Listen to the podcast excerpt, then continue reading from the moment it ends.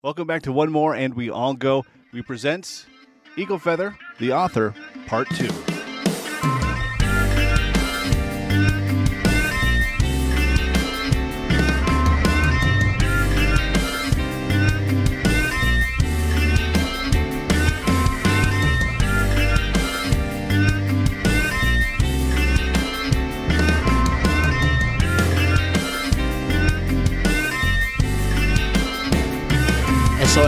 I'm thinking, okay, I'm ready. I can do it this time. I got a, a game plan, and you know, and I'm glad they moved me from Fort Madison to a lower minimum security because it was a culture shock. I went from being in a cell by yourself, 22 hours a day, to having to share a, a cell with one person, and that one person is enough to make you realize, like, man like I'm not ready for the world because there's more people out there like this, you know.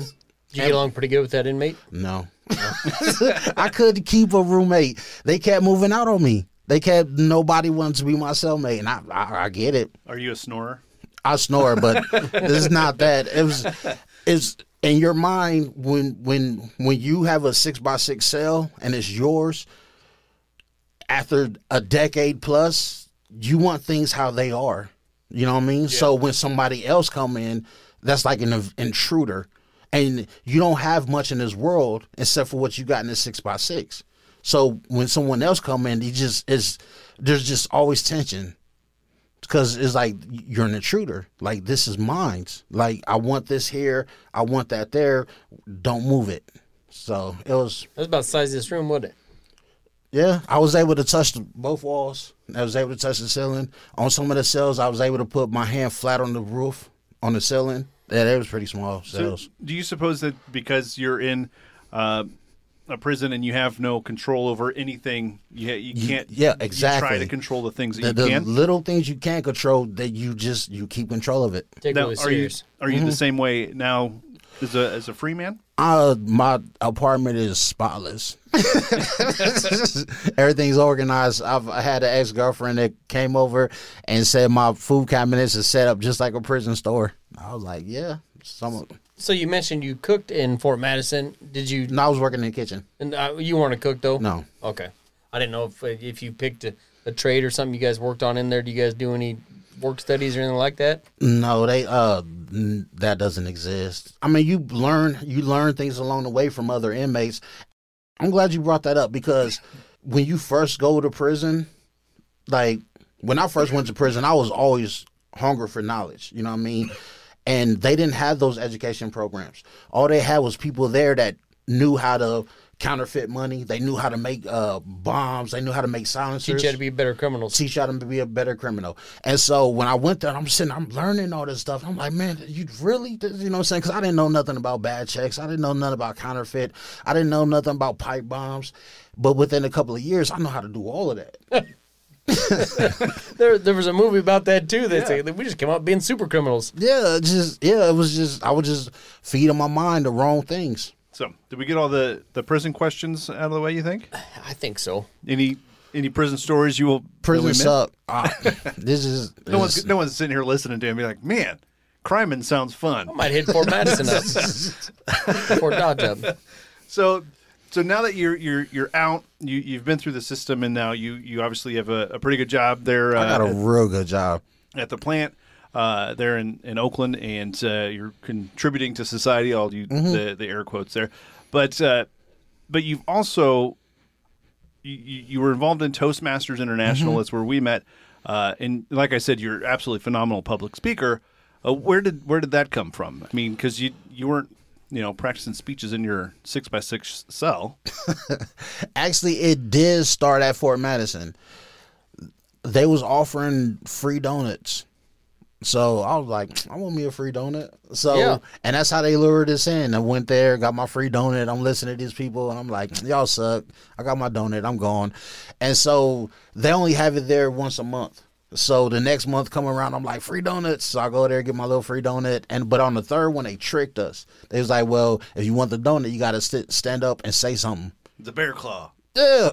I was like, that bear claw was looking delicious. I was like, man. And the thing is, when you're standing up in front of people, that's nerve wracking to begin with. But if you standing up in front of people that have a history of hurting other people, it's Right. just added more pressure. It will kill you for that bear claw. yeah.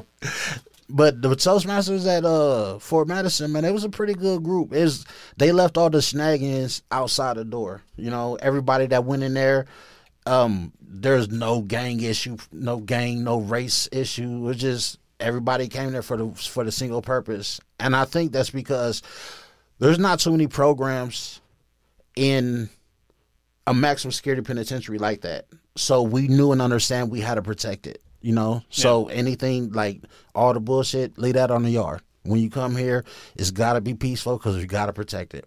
So as far as the, the speeches that other inmates are, are given, so was there a guy that was up there talking about this is how you counterfeit a ten dollar bill? no, they had guards and they had guards and people for uh, volunteers from the outside world there, and no, every no, it was actually people was giving real helpful, real helpful advice. A lot of Bible scriptures being read, stuff like that.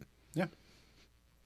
So and then you continue with that group after uh, release. Did you continue it from Fort No, Madison to Newton? To, No, I didn't. No? I didn't even really do it there. Really? I just went there for the donuts. That's it. I just went there for the donuts. Um, no, I, after I left Fort Fort Madison, went to to Newton. I didn't have. I had no reason. I had access to donuts, so I didn't have to just. It wasn't until I got out, and then I was in the RCF, the original Correctional Facility, and you got to have excuses to go places. And so I was like, oh, uh. And by this time, I had already known that Toastmasters International. I was like, I'm pretty sure there has to be one here in, in Council Bluffs. There just has to be. Come to find out, there's a few of them. So I was like, oh, can I go there? And they was like, well, they let me go. And so when I went there, it was just an excuse to get out of RCF. That's it. Okay. But I end up loving it though. That, that was the weird part. Is I, I would I'd show up at the wherever it was the community building there Yeah. in Council Bluffs, and then you'd come walking in. So after we get done, it's dark out. I'm like, "Hey, Eagle Feather, do you want to ride home?" And you were very adamant that you would not take a ride from me. and I always kind of wondered I would have got in trouble for what it. th- what that was about. Yeah. So Yeah, you got to sign a transportation agreement in order to get a ride for It somebody. was that big white van he was driving. I'm not getting your van. I ain't falling for that again.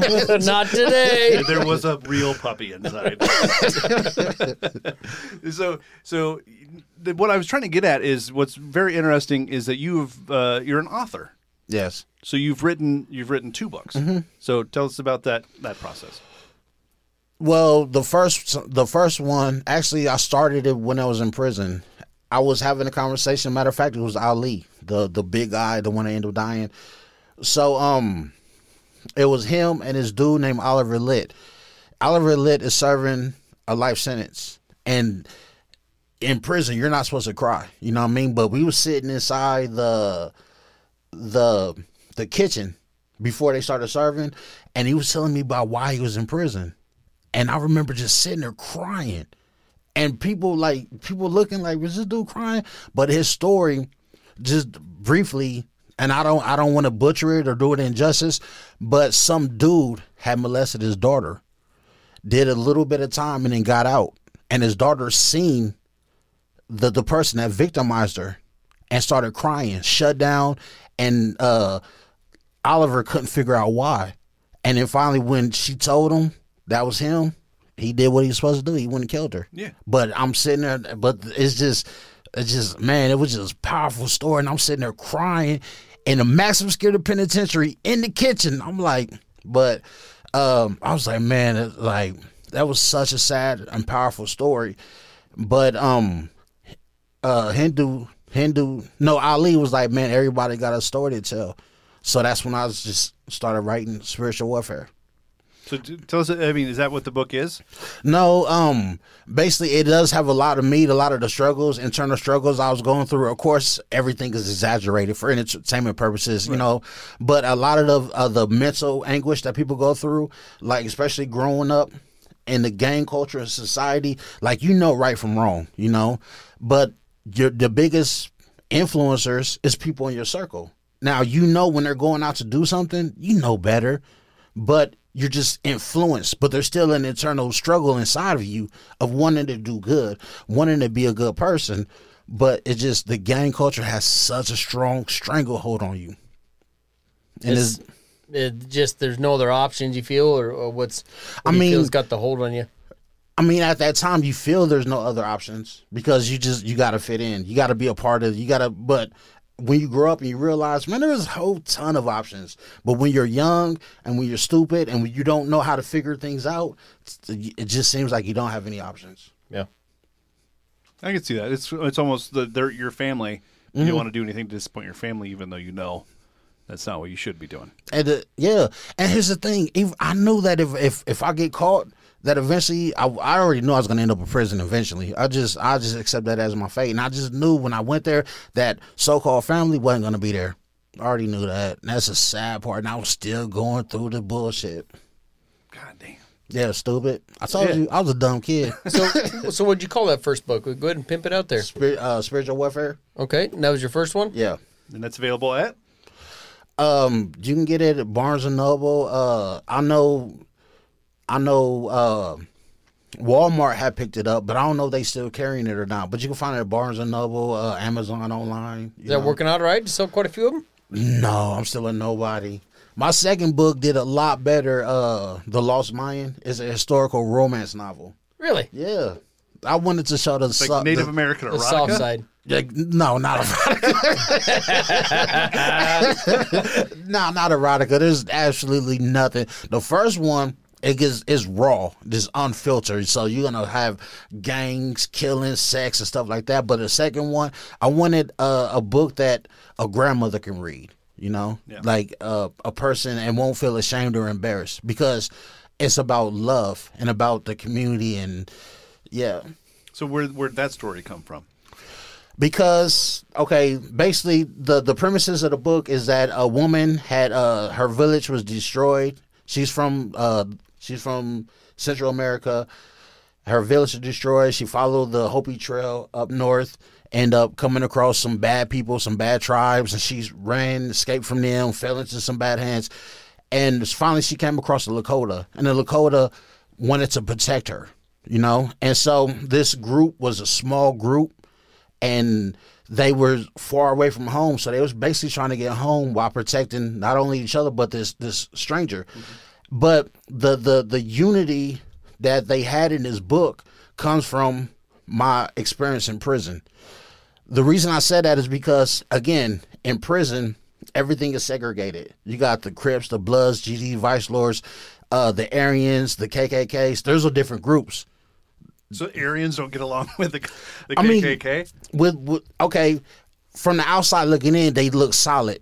But if you if you dove a little deeper, you see that the Peckerwoods don't get along with the with the Aryans, but they still come together though. They come together in a heartbeat. But it's just like that with the Mexicans. It's like that with the blacks too, with the Crips and Bloods. It's like, but from the outside looking in, they look like a solid force. So, It's like you're not racist enough. but with the natives, our group was so small. We didn't have the numbers that that the other people had. Our group was so small, but what kept us solid and what kept what kept people in fear of us was our willingness to protect each other at all costs. Does that make sense? Yeah. Yeah. So even though we were small, we were formidable. Not to mention, we also had towards the end of my time in Fort Madison, we had one of the dangerous, most dangerous. You know what I'm saying? Plus, we had a big old giant. It was six foot eight, six foot nine, four hundred pounds. You know what I'm saying? So even though So, we had so Ali and uh, Hindi were native. no, they no, Oh. they actually they belonged to the uh the Moorish Science Temple. So they was more militant. They was a black militant type. Okay. So uh no, Ali I'm he was Ali wasn't that tall. He was just I think he was only like six foot. But he was just he was like a square. He was just Just wide. just Yeah. wide and Easier to strong jump and over than walk around. basically. Can just bench press six hundred pounds. He was just he was just he was a monster. And Hindu was skinny. The most dangerous person, he was skinny. He didn't look that dangerous. But he'll pick up a, a mop handle and go to work on somebody with in a heartbeat. Yeah. So on your writing side, back to what Frank brought up, what made you want to get into writing? I mean, just to share your story. Did you learn to edit, to to type? I mean, to By this, this to, to write, I should say, not type. I had already spent so much time in solitary confinement, and the only thing you have there is books. And when I'm reading books, I'm like, man, that should have went this way, that should have went that way, and I didn't haven't had any professional teaching or nothing like that. haven't never been to school or nothing like that. But it was just my love for telling stories, you know. Right. Are they? So is I'm assuming the uh, was the Lost Mayans. Mm-hmm. What was the second one called? That lost mine. The Lost Mine. I'm assuming that one's fiction. Yeah. Oh yeah. Both of them are fiction. Yeah, I was gonna say that that'd have been pretty interesting. You knew the guy. You could say it is. Nobody will ever know. It'd be fact. So the Lakota tribe in the Lost Mine is that what your tribe is? Lakota. Yeah, I'm Rosebud. Rosebud Sioux, which is a lo- branch of the Lakota. Okay. Yeah, yeah. But no, the the unity that that they had in the book that was inspired by the unity we had in prison. I mean that's I mean that's uh, interesting. So do you have a, another book in the works or Yeah. Uh, this one is a spinoff. Um, well, it's spiritual warfare. There was a couple murders that took place in spiritual warfare that bleeds over into the to the the one that I'm about to be. It's about to be but should be on shelves here in the next couple of months. Really? Yeah. So it bleeds over into that because uh, the people that they killed were were drug kingpins. So it created a vacuum. Like everybody was so in balance of power, everybody's trying to fill that void. So even though it's running a straight line, it bleeds over to balance of power where things just take on a life of its own. what's that book called? Balance of power. Balance of Power. Mm-hmm. All right. That'll Great. be Those are great titles. All really three is of a great great title. So uh, Spiritual Warfare and Lost Mayan Mm-hmm. are available on Amazon. Amazon, Target online, uh, Walmart online. I'm sure they they were when they first came out. You can buy them at Walmart, uh, Target, but I do know Barnes and Noble, Amazon, uh, eBay, places like that. So, Okay. so some a publisher must have bought a hold of it and they distribute all this stuff or distribute. I I don't, don't know how how that they do it. I don't know how they do it. I just know my marketing team suck, and I hope they hear this. I hope they hear it. They suck. Yeah. So if if, if you so uh, so inclined by by those books, the Yeah. they're not a trilogy. The first two or the first and third go together. Yeah, they Lost Mayan's kind of a Yeah, you you you'll recognize a lot of the characters that were killed off. Okay. from the second one because again it creates a vacuum when everybody's trying to they they find out who actually did the killing and why and so it creates a it's just a, a struggle for power everybody just want to become the top dog And it's great because in order to have the second book understand, you have to read the first one. So, yeah. So Yeah. it's, you're selling twice as many books now. so so uh, and the other the other reason you're on the podcast besides the to pimp your books and to help us uh, fill a Sunday afternoon, um, you are also in in a play. i was You was- so oh it's over now. no we're uh there there's a reboot and we're gonna be doing at the, the benson playhouse Okay.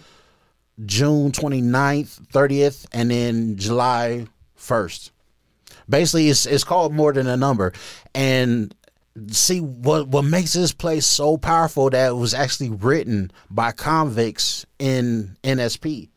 And so when I first got the script, you know, when you first reading through it, I'm I'm it wasn't I wasn't getting it. But when they was explaining and as we was going through the scenes, I was like, "Oh my god, this is my life." Like everything that was written on this page is like that's my life. Like I've been through that. I had them thoughts.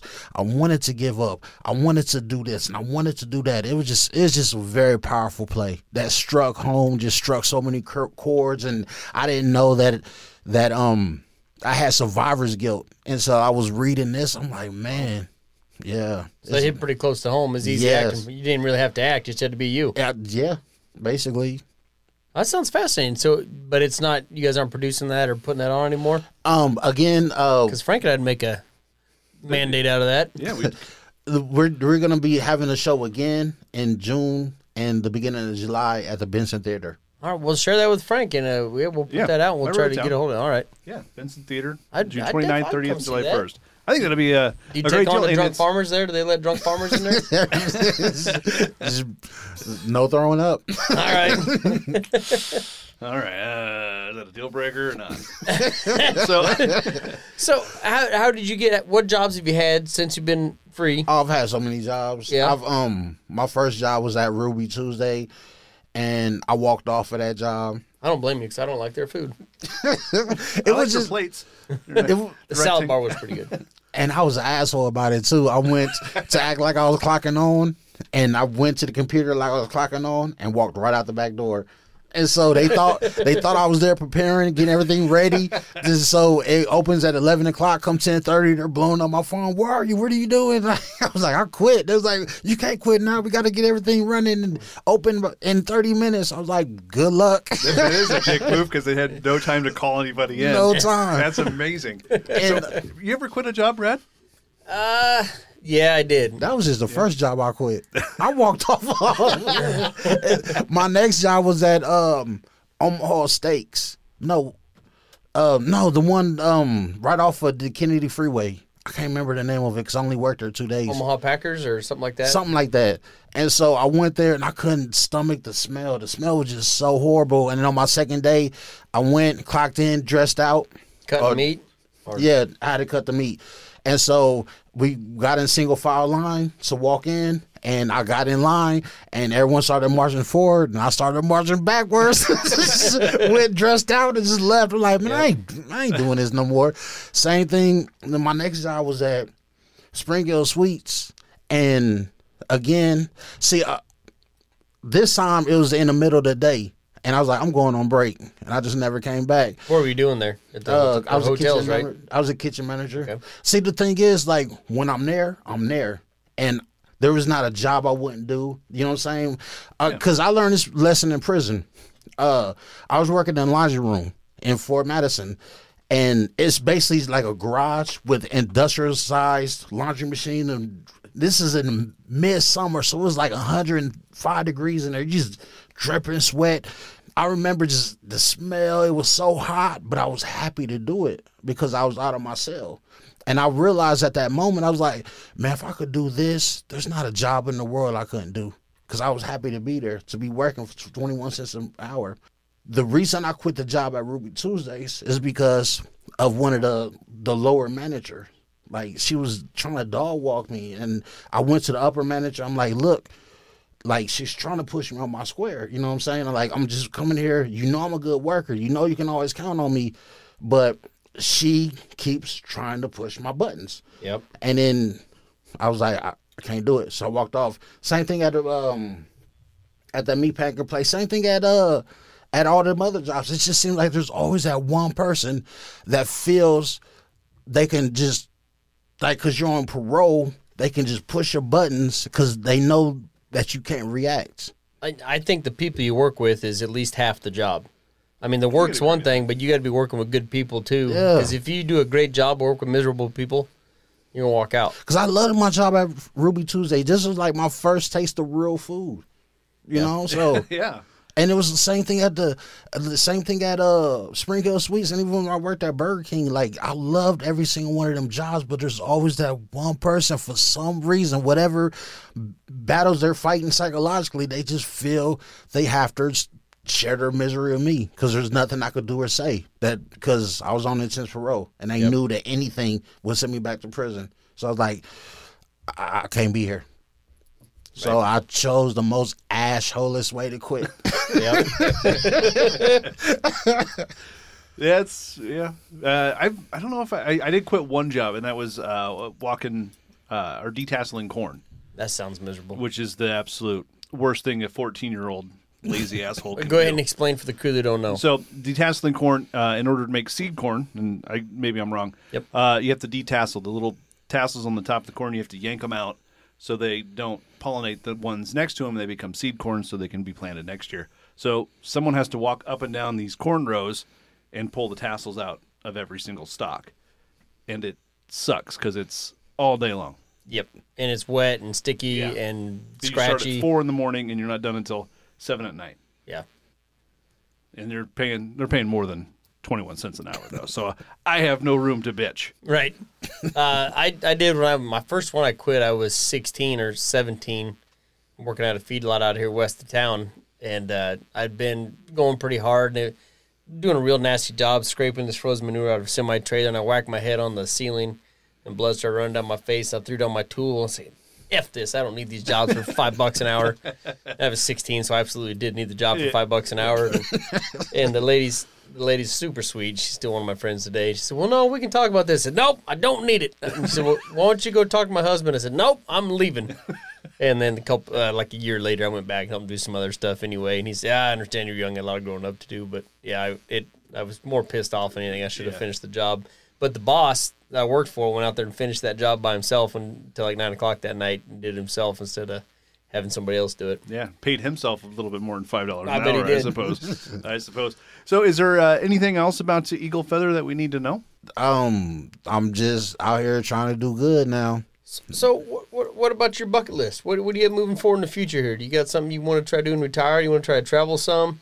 I do, but if book I tour? yeah, that's something I want to do, but I'm just I'm I'm just happy just to be free, just to be able to work. You know, So, some, I mean, just knowing you for 20 minutes here, does it seem like something you'd want to do is like take your book to other prisons and try to, hey, man, there's there's another way than what you're doing? oh, I do mentoring. Yeah. like um like uh we're gonna go inside of youth detention centers i when usually when i mentor is usually for people that's usually either going in or coming out I, like uh, these are a lot of at risk youth so um i was gonna go with george volts to uh tecumseh to deliver a speech to them but at the last second, man, I just and I didn't realize I had uh, post traumatic until I got in the car and I was like, man, what am I doing? I'm about to go to prison voluntarily. Like, what's wrong with you? Right. I was like, what if what if it's a trick? You know, just stupid things started going through my mind. I'm like, what if they um found out you did this and this? And I'm like, so I just I, I like pull over. I can't go. Yeah. Like, I couldn't do it. I think I could do it now. I'm pretty sure I can do it now. If anybody's going to trick you going into prison, it's not going to be George. but in my mind, I'm like, they're all in cahoots. Well, I, I did hear that there was these guys that were getting arrested down in Georgia for something, and they said, "Hey, why don't you come down here and pick up your free Super Bowl tickets?" Like, well, I love Super saw- Bowl tickets. Yeah, with the uh, Washington trying to- Redskins. That was in D.C. I was in Washington D.C. Yeah, so they went and arrested these guys that were all felons. They were trying to get picked up, and They say, all had arrest warrants, so they shipped them out. So they had to bring their ID and prove who they were to pick up these free uh, football tickets. and it was how happy and excited, celebrating in handcuffs. oh man, I do love the Super Bowl. isn't that an entrapment? So you know, there's a It point they're getting locked up. How long before the stupidest guy's like, "Hold on, so you're saying we're not going to the Super Bowl?" he The bus ride to the Super Bowl? He in the waiting. He in the holding saying something about man. I'm about to see this. I'm about to see the cheese plate. We can at least watch it on TV, right? that's, that's pretty amazing. So, uh, as as far as uh, as words of wisdom, we always uh, in the podcast Eagle Feather with uh, with words of wisdom. What's the the one thing that you want people to to know? Nobody's coming to save you.